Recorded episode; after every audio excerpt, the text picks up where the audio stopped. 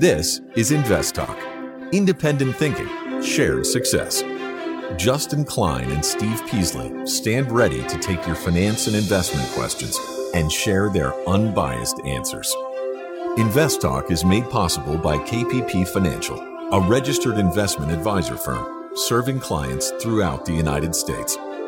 The clarity for your path forward starts now. Here is KPP Chief Executive Officer, Financial Advisor Justin Klein. Good afternoon, fellow investors, and welcome back to Invest Talk. This is our Friday, August 12th, 2022 edition. Steve Peasley is on vacation this week, so I am Justin Klein filling in on this Friday. And I look forward to closing out this week with your finance and investment questions. And the phone number, as always, is 888 chart 24 hours a day, seven days a week, or if you're listening live, that's great too. You can call and interact, and I love that interaction as well. So, I've got a packed podcast for you today. My main focus point is in regards to inflation, and we're going to dig into the details of the inflation figures in um, in, in, a, in a little bit, and kind of break it down between goods and services. And I really want to hone in on that because a lot of people they focus on the headline number, but the devil's always in the details. Was it should have been lower than the headline number or vice versa? So we're going to look at that. Also, the stock buyback uh, tax, I guess excise tax, is going to looks like it's going to be part of the uh, the package that is going to pass Congress and be signed by President Biden, the Inflation Reduction Act of 2022. And so, on a way for them to, or for government to raise some taxes. And the big question is how will it have an impact on markets and companies? And then the next financial crisis, where is it going to be centered? Hint it, it's probably going to be more in the unlisted market, private equity, private REITs, etc., private credit, all of these things where there's a lot less oversight, a lot more leverage, and it's a lot more opaque. And most people don't really understand what's in it. So we're going to look at what could potentially be the next source. So that's that's what I have on the docket for today. But ultimately, it's about you. It's about your questions and my answers to those questions, the unbiased answers, just using the facts as I see them in front of me. Now we have some caller voice bank questions ready to play as well, one on FCX, Freeport McMoRan, and cryptocurrency. So I'll get to all of this on this episode of Invest Talk. And of course, I'll take your live calls as well at 888 chart. Now let's take a look at the market today. We had a very positive day. The S&P was up 72.8 points and really this is on the back of the import and export prices that came down. Import prices came down for the one, two, three, fourth month in a row. It peaked in March at 13% and now is at 8.84%. Obviously, a strong dollar helps that. Uh, but what's interesting is that export prices also came down pretty dramatically from July. So they were kind of sticky, right? When the, the dollar is strong, then it makes our our exports more expensive. So it's natural to see that. But what's interesting is, although the dollar has kind of been sideways over the past month or so, export prices came down dramatically. They peaked in May at 18.63%, hit 18.14 in June, so kind of a sideways move overall. But in the month of July, down to 13.1%. So a big, big deceleration on that side. So multiple factors are are showing that the inflation has peaked in some way, shape, or form. All right, so that's the market today. It was uh, it was it was nice and bullish. Uh, we're getting quite a little bit up to resistance. I think uh, we did cross on a close of the week. So uh, across a major resistance level, the 50% retrace from the move from the highs in January to the bottom in June. And we're probably going to go to that next level, which is about a couple percent higher from here. All right, so that's the market to close the week. Now let's get to our first caller question now. Hello, Invest Talk. I love your show. This is Enrique from San Diego. My question is PBA, Pembina Pipeline Corporation. I'm looking to pick some up, and they're paying a dividend of 5.54 for an energy play. I would love to hear your feedback. Thank you very much. All right. PBA. This is a company that is out of Alberta, Calgary, Canada. And the, it's an operator that provides transportation and midstream services across Alberta and British Columbia. So it's a Canadian pipeline company. And this typically does well in an environment where uh, oil prices are relatively high. Why? Because there's a lot of oil sands up there in Canada, and those are only viable at relatively high oil prices. And so they're they're doing well in that regard. Nice 5.2% dividend yield, which uh, I like. Uh, now that once again isn't the end all be all uh, of of uh, the analysis, so remember that. Uh, but I like it overall. It, uh, it, has pipelines and gas gathering facilities, as well as assets across fractionation, storage, and propane exports. So that's pretty interesting as well. Earnings next year are expected to go up, or this year up 11% to $2.21, but down a bit, 1% to 219 next year. It's trading at about 19 forward PE, trading right now around $38. So, you know, I wouldn't say it's cheap it's certainly rallied nicely off of its lows from uh, just recently around 32. Now we're up around 37 and change. Uh, but I like it. Uh, would it be the top of my pipeline companies? No, because we do own some pipeline companies for clients that we think are a bit better. But you know, I, I like it. It's a it's a good company, but I would probably look for something else, maybe here in the U.S. where there's more production growth typically, and so I would go with a U.S. pipeline company. Now we're heading into a break. It is Friday, and since I'm working today for Steve, I will share some highlights from the KPP Premium newsletter. That's coming up, but for now, I welcome your finance and investment questions. So call InvestTalk at 888 99 chart.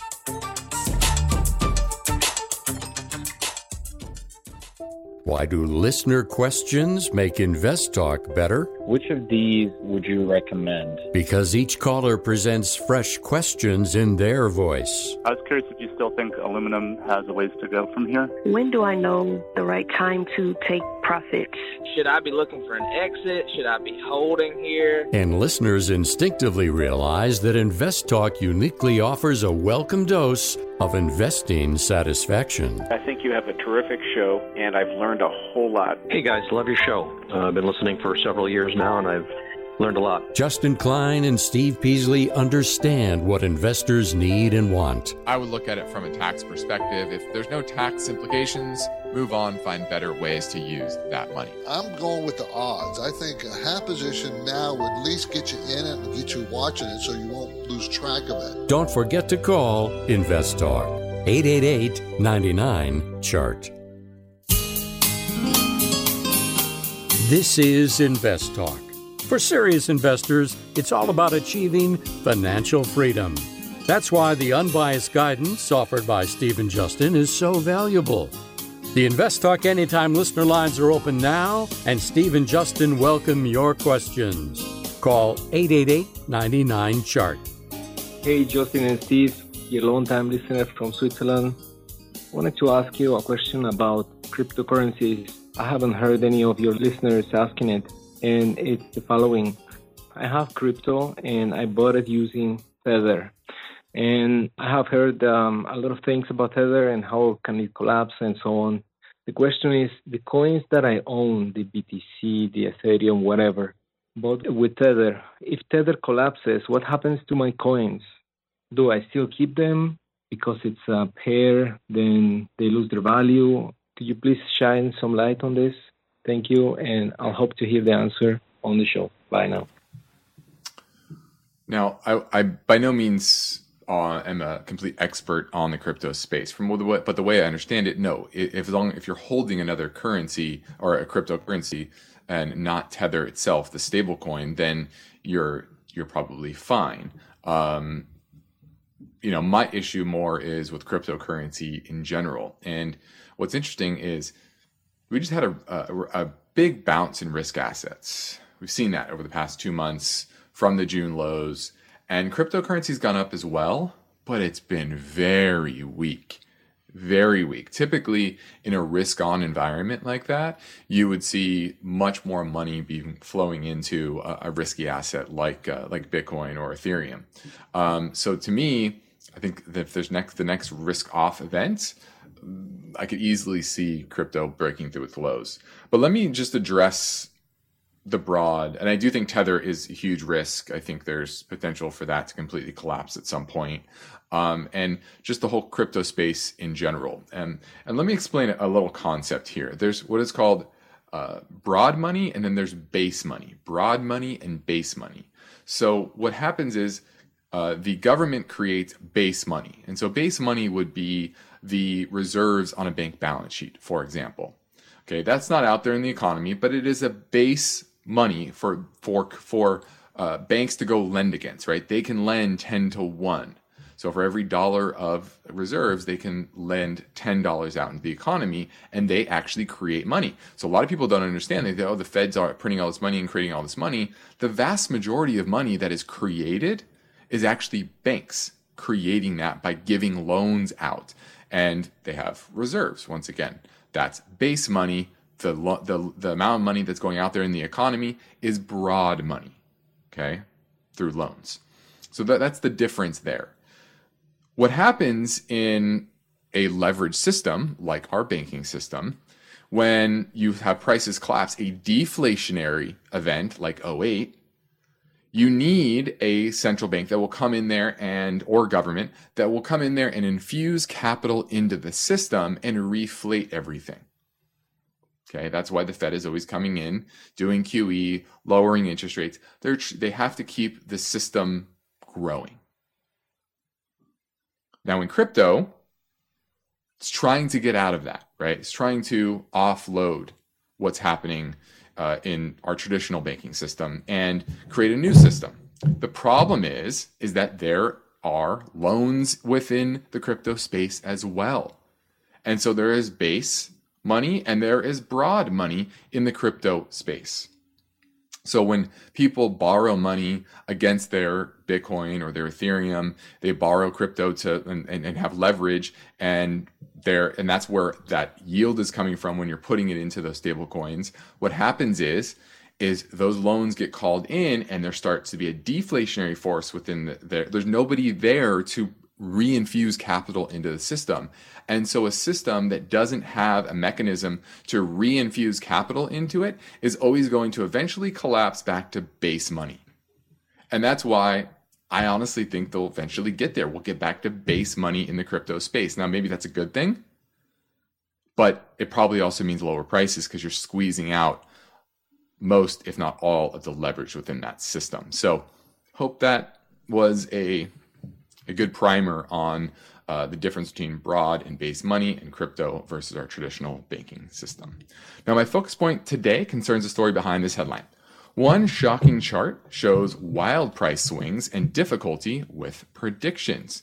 Now, inflation is falling, but it's not happening evenly across all goods and services. So, we're going to let's dig into the details of the CPI report, which it was flat month over month. Okay.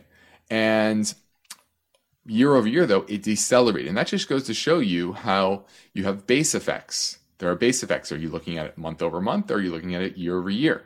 And if you, as we get into the back half of this year, the base effects, remember, inflation started taking off, you know, was, uh, the back half of last year.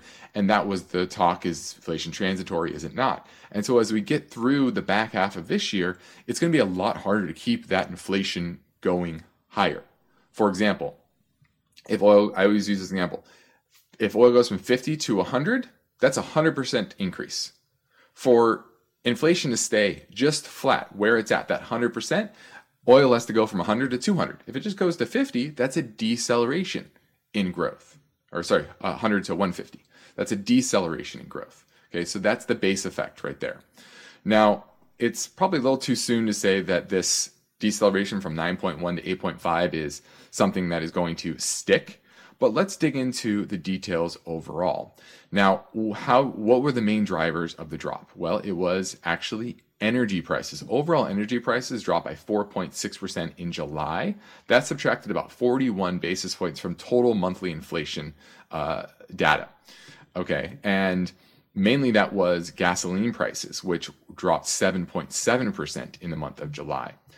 Now, energy, though, only makes up 7.5% of the total CPI, so that's why that big drop only had a small effect on inflation. Overall, food prices were up 1.1% in July, and grocery expenses 1.3%. That increased it by about 15 basis points because food and housing are 46% of the total CPI figure. So, a lot of this was once again driven by the lower cost of energy.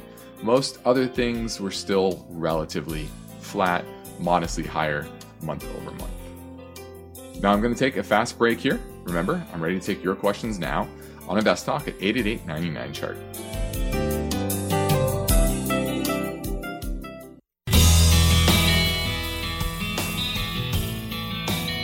One of the most rewarding things I do each weekday is host the Invest Talk podcast.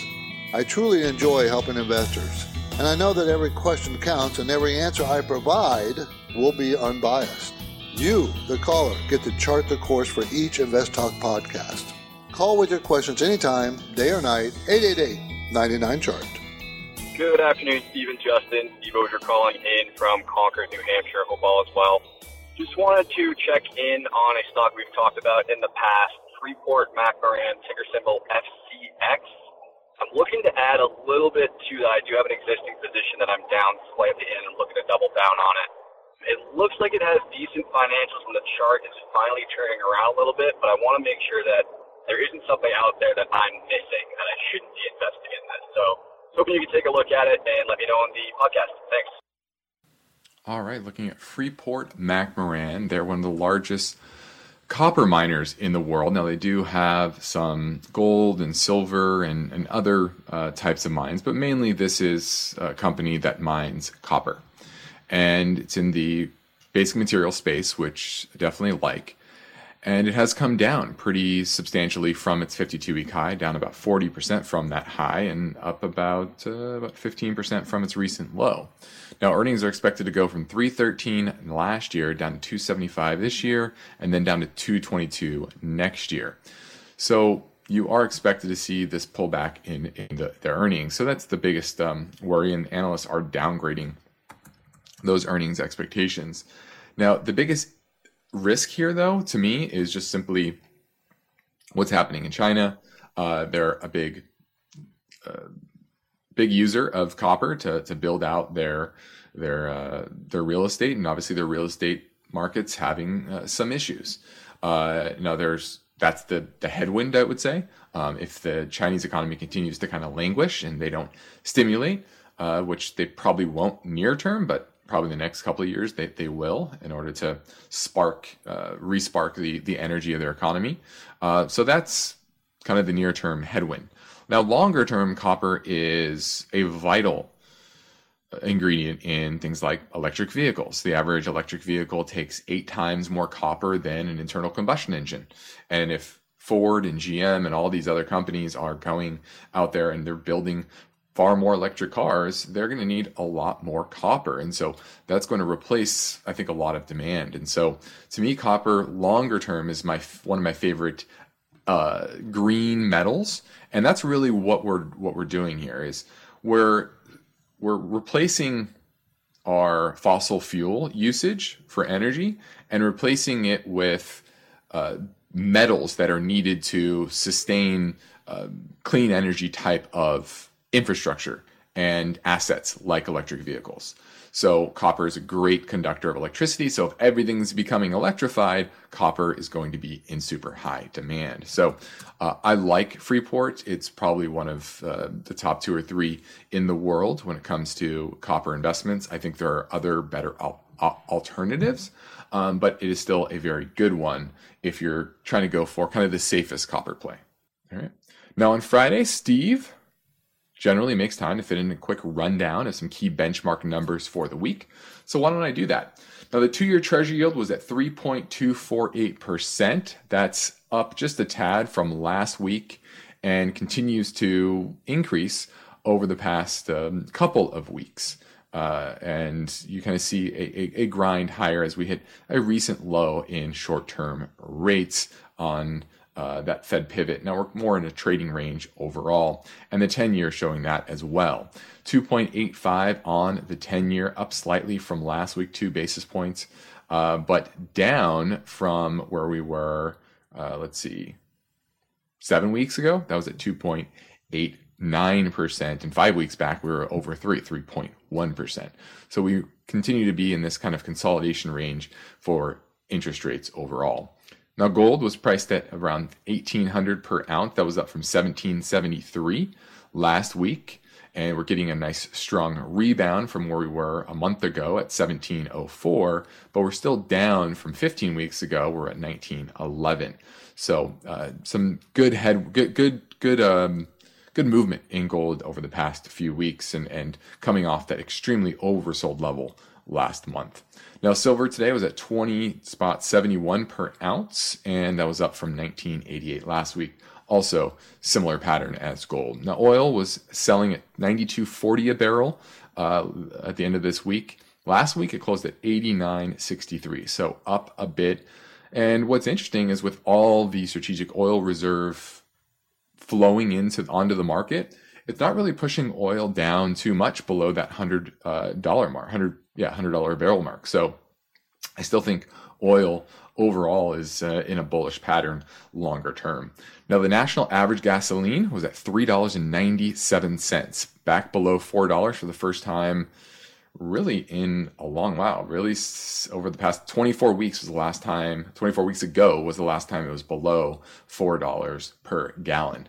California here, it's at $5.37, also down about 13 cents week over week.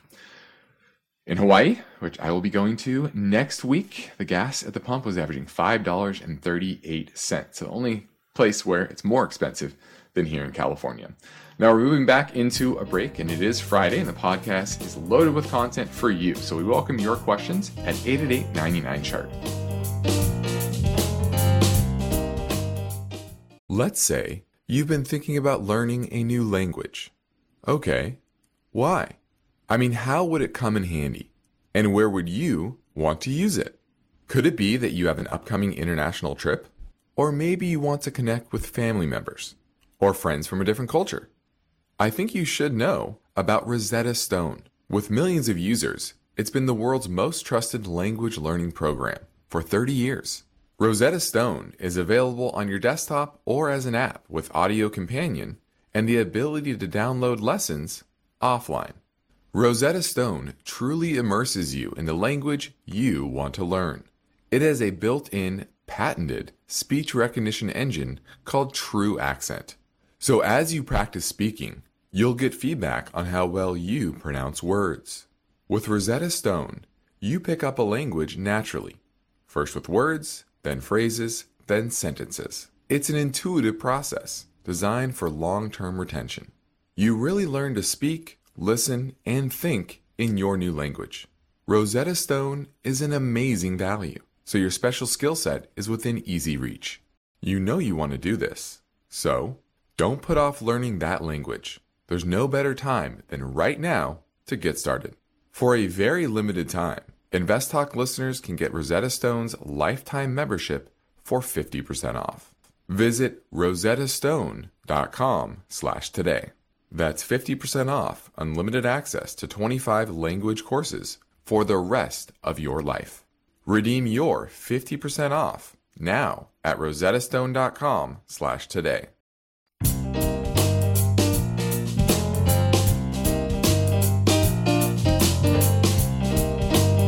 Each day, InvestTalk listeners submit their finance and investment questions via phone or email. Would you like your question to be put near the top of the list? Just take a minute or two to leave a review and rating for Invest Talk at iTunes, and be sure to include a brief question with your iTunes review comments.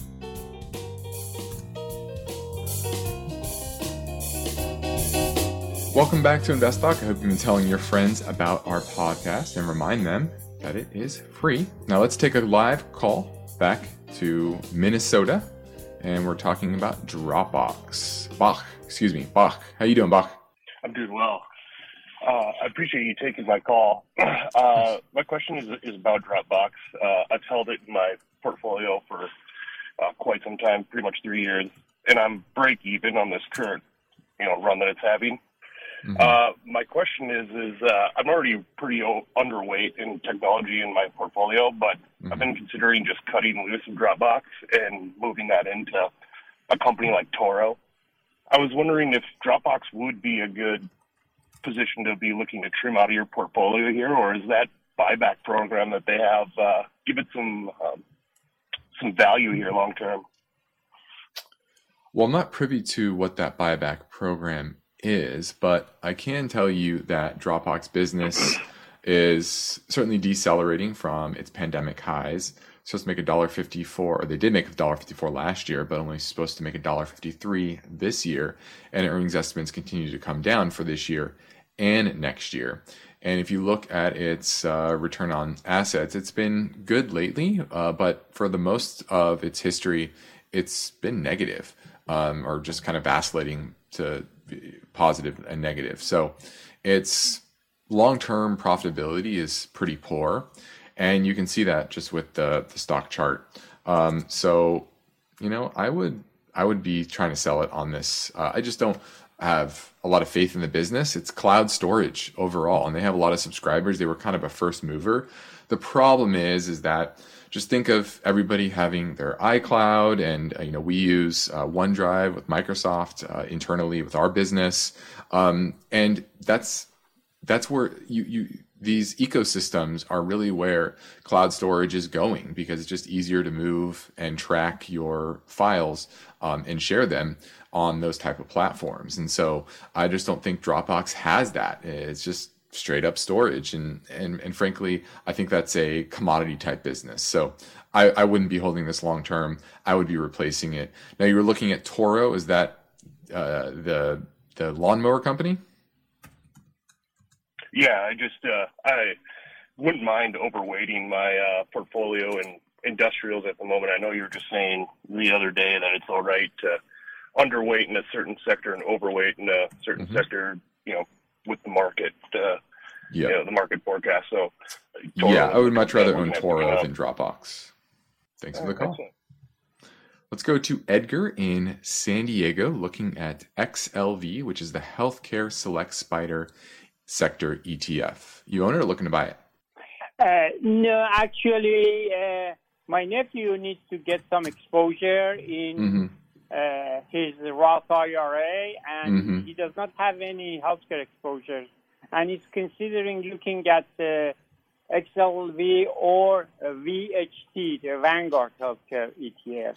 I was wondering which one do you think is, is for a kind of a, about 10 years long term uh, investment? Well, I don't love the healthcare sector overall. I'll say that. Uh, you're just seeing what's happening with the prescription drug uh, part of the Inflation Act or whatever they're, they're passing right now. And it's going to negotiate prescription drug prices. There's a lot of pressure from Congress on getting those prices down. And so if you buy either one of those, you're going to get a lot of exposure to Johnson & Johnson, Pfizer, AbbVie, Eli Lilly, Merck, et cetera. Uh, and those are all going to be very, very, um, I think, not impaired, but they're going to struggle to kind of grow over the next five, ten years when you don't have the government continue to dole out more and more money and they're able to just willy nilly increase their prices for their drugs. So uh, it's not a space that I would be excited to get into. Uh, now, you could say I want to gain uh, access to other parts of the healthcare business, whether that's research. I don't love the biotechs because most of them lose money. Um, I don't love the healthcare companies because uh, they kind of wrote Obamacare, and inflation for healthcare continues to go up. And I, I continue to think that we get more of a, a, Medicare for all type of uh, system over the long term uh, than something that's more private. Um, so I, I don't like that. I just don't like a lot of the subsectors within the healthcare space. And then on top of that, in an inflationary environment, they don't typically do very well uh, because a lot of them are bond proxies. So you know, I wouldn't be eager to get involved with uh, these these ETFs. The only part of the healthcare space that I think is relatively attractive would be the uh, medical devices. So you know things that are drastically needed, heart valves and and things that uh, for surgery and all that. And I think those are going to stay stay relatively steady, have a lot less pressure on uh, those those prices to go down uh, because it's a much smaller percentage of what Medicare and other health uh, providers uh, you know spend on, um, and so that's the only kind of subsector I would be interested in. And you're just with these ETFs, you're just getting a lot of the stuff that just has a lot of, of longer term headwinds in my mind. So I'm passing on both. Thanks for the call. Now, the KAPP Premium newsletter was finished today and it will be distributed to subscribers tomorrow morning. And now I have a preview. Now, in the market conditions section, we explain that the market continues to rebound this week with optimism from softer than expected inflation report. Food prices dropped significantly in July from the previous month, particularly the cost of wheat and vegetable oil. And this is according to the United Nations United Nations Food and Agriculture Organization and it's encouraging to see the price prices fall month to month. They're still 13.1% higher than they were a year ago. Prices that consumers pay for a variety of goods and services rose 8.5%, and that's down uh, mainly because of a drop in gasoline prices. On a monthly basis, the CPI index was flat as energy prices declined 4.6% and gasoline fell 7.7%, according to the Bureau of Labor Statistics. These price metrics are important to follow as the Fed weighs them heavily when making their decisions on whether to raise the Fed funds rate and by how much. To give you an idea, before this week, the market placed a 65% probability the Fed would raise rates by 75 basis points in September. After the CPI number, that's flipped to only 35% probability. So uh, they're they're walking that back and kind of pushing more of a 50 basis point likely hike in September. Now, though the market has had a strong run over the last month, it may be short lived as continued rate hikes, no matter their size, will stress liquidity. It may be prudent to take these market swings as an opportunity to reduce exposure and park some cash as the market digests a tightening monetary policy. Now, in the stock ideas section, we focus on a large American retailer with over 10,000 stores. Its home market accounts for 82% of sales in 2022, which we see as a great strength during times of surrounding geopolitical tension. 56% of its sales come from groceries. The company expects to yield fewer profits in the short term, which was has pushed the, them to search for ways to keep prices down for the consumer. It has a strong return on equity of 22% and currently holding a P ratio of 21, which is at the low end of their five year range. We also looked at an integrated steel producer, which is engaged in producing and selling steel products, including flat rolled steel and tubular products in North America and Europe. Due to rising inflation and elevated supply chain constraints, prices in the steel market rose early in 2022. Most of the broad market expects earnings to fall in 2023, but maintain positive oversight uh, as steel is by far the most important, multifunctional, and most adaptable of materials. If this stock, pulls back in the $20 range, it could be a great addition to a portfolio. Now, we name those names in the newsletter. There's a good deal of valuable information in the KAPP Premium newsletter, and when you subscribe to Invest Talk at uh, investtalk.com, you will receive the newsletter each Saturday morning via your inbox. Subscribe at investtalk.com. Now let's pivot over to another important news item in regards to the inflation, what do they call it? Inflation Reduction Act of 2022, and that is the excise tax on stock buybacks. And the legislation would tax publicly traded companies that repurchase their shares starting on January 1st at a 1% of the fair market rate. Now, it's going to be net buybacks. So this is not including uh, the shares that are issued during the year.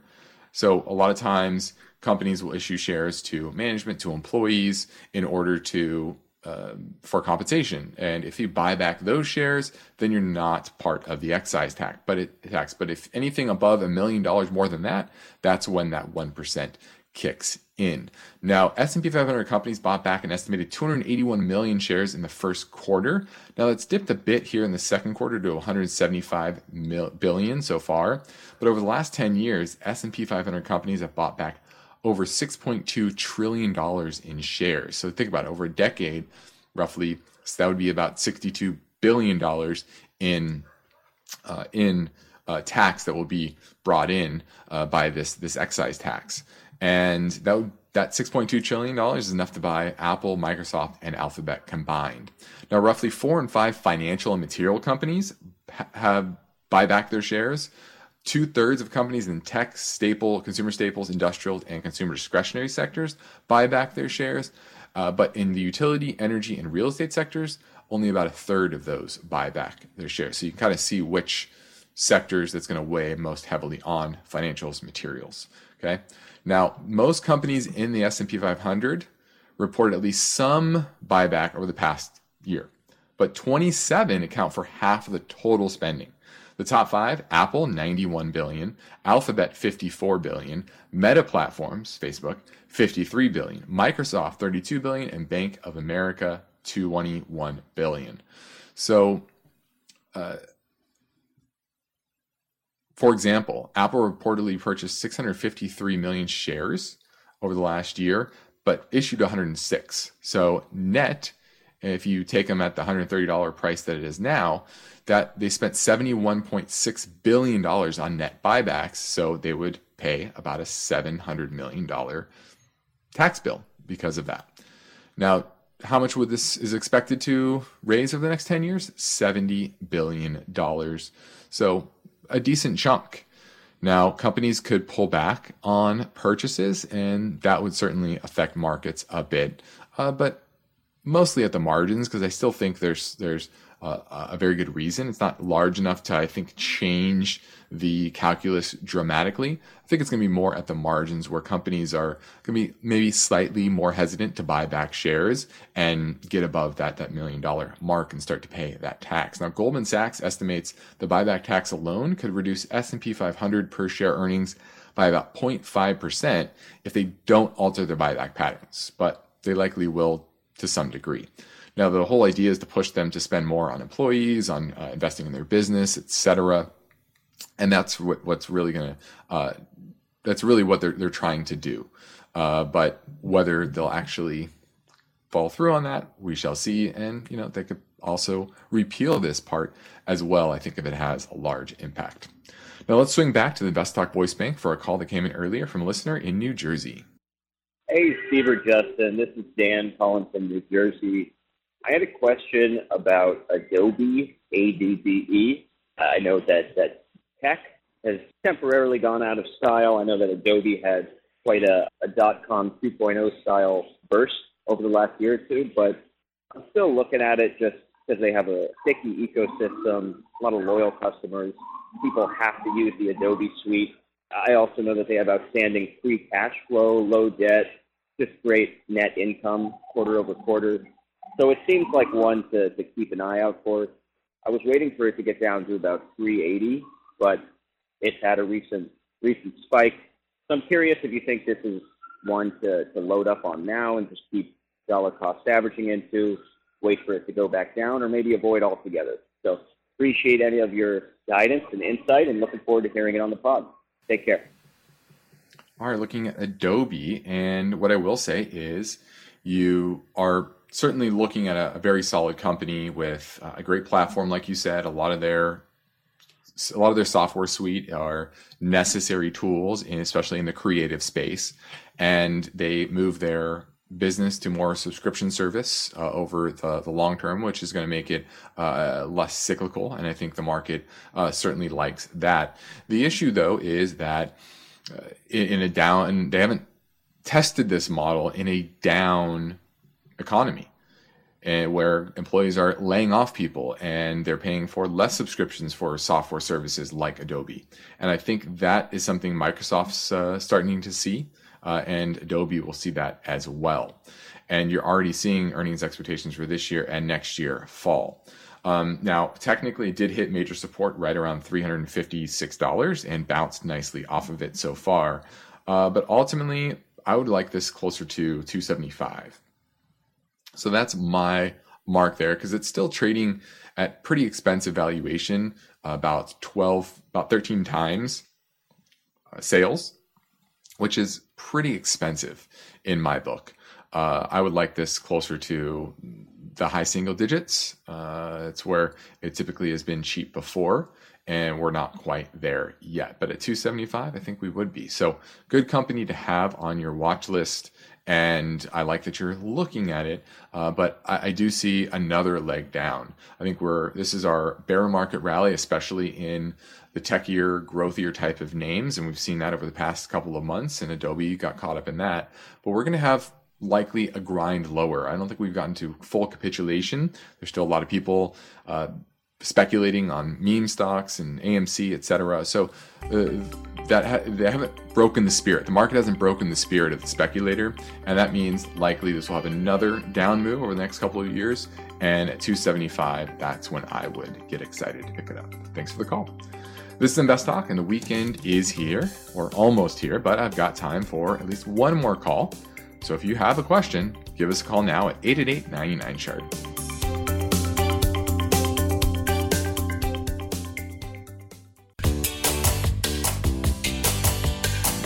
The markets react to uncertainty. Are you prepared? Is your portfolio balanced? Is it optimized? Your financial future depends on the answers to those questions. Justin Klein is here now and ready to talk with you. Call Invest Talk 888 99 Chart. Oh, hi, Justin. I'd like to know what is your opinion on Plug Power and Fuel Cell. Thank you. Bye. These are story stocks. These are companies that d- have never made money. They always, they always just basically issue shares and dilute shareholders into oblivion. Uh, Plug Power continues to lose money and issue more shares. Fuel Cell also continues to pl- uh, uh, lose money and sell more shares.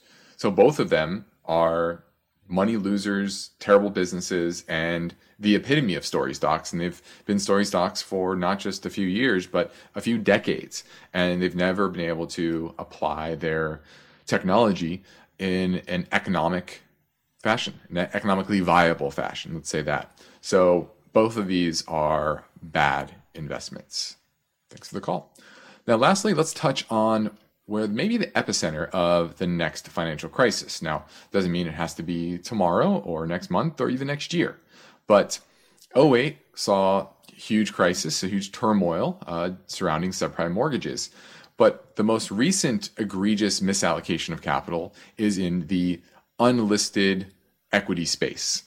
$9.8 trillion have been put into unlisted equity, private equity, early stage venture funding over the past decade. And it creates, uh, there's a lot of problems with it. A lot of overvaluation, optimistic assumptions, aggressive accounting, and super high debt levels driven by low interest rates. And first off, private equity, private investments are illiquid.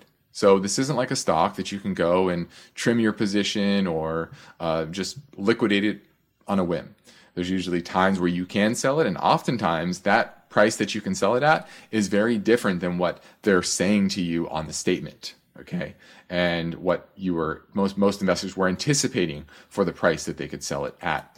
Now, investors can get exposed to forced distress sales and be trapped and not being able to get out of it and put that money into other things. So it's double whammy because you also have opportunity costs for that cash to be invested elsewhere. Now, second, the lack of market pricing means valuations are kind of up to models that these fund managers are coming up with. And there's a lot of, there's starting to become a lot of down rounds uh, of, of uh, valuation. One is Klarna, for example. 2021, they were valued at 46 billion, and as of 2022, they were at 800 million. Oh, excuse me, 6.7 billion. So 46 billion to 6.7 billion. And you see that with Uber, WeWork, a lot of down rounds, and there's a lot of conflicts of interest too within the industry. And what happens is one private equity fund will trade with another private equity fund two of their more distressed businesses. and it will transact at this what it looks like their you know relatively high price but all they're doing is trading one problem for another and doing each other a favor. So it looks like it was transacted at this high high price but in reality there was this conflict that was really driving uh, the, those trades. And their trades are so infrequent that valuations typically lag the public markets. Now, private equity originally focused on long holding periods, uh, about strong cash flows, uh, un- undervalued, buying undervalued shares, low operating risk, but almost all of that is a lot of that is gone. Uh, there's way too much leverage, and it's focused a lot on things like internet platforms or software as opposed to hard assets like real estate, plant and equipment. So even if the business doesn't do very well, there's not a whole lot of tangible assets to back up the business. So the recovery values are going to be very, very low. And uh, a lot of these non profitable cash flow negative enterprises were dependent on continuously raising capital. And when capital dries up, that becomes a bigger problem. And so, uh, lastly, there's a lot of shadow banking after 2008 because it was focused on the, the, the, the, banks couldn't take the risk. So somebody was willing to take the risk. And so there's a lot of uh, securitized debt within the private equity space, the non bank credit lending space. And that's where a lot of issues are going to uh, crop up. So if you're invested in that space, you have private equity, you have private REITs, things like that, you need to be very wary. Don't be putting more money in, and I would be thinking about pulling as much money out as you can before you know you're you're you're you're rushing out with everybody else. Okay. Now, I'm Justin Klein. This completes another Invest Talk program and week. Steve Peasley and I thank you for listening. We encourage you to tell your friends and family about our free podcast downloads. And our official Invest Talk download count crossed over 44 million last week. And we couldn't do this without your support. So we thank you. And you can get your Invest Talk podcast episodes anytime at iTunes, Spotify, Google Play. And be sure to rate and review. Independent thinking, shared success. This is Invest Talk. Good night. Invest Talk is a trademark of KPP Financial. Because of the nature of the interactive dialogue inherent in the format of this program, it's important for the listener to understand that not all comments made will apply to them. Specifically, nothing said shall be taken to be investment advice, or shall statements on this program be considered an offer to buy or sell security. Because such advice is rendered solely on an individual basis and at times will require that the investor review a prospectus before investing. Invest Talk is a copyrighted program of Klein, Pavlis, and Peasley Financial, a registered investment advisor firm which retains all rights. For more information regarding KPP's investment advisors, Call 1 800 557 5461. Steve Peasley is president, and Justin Klein is chief executive officer of Klein, Pavlis, and Peasley Financial. Thank you for listening, and your comments and questions are welcome on our 24 hour listener line at 888 99 Chart.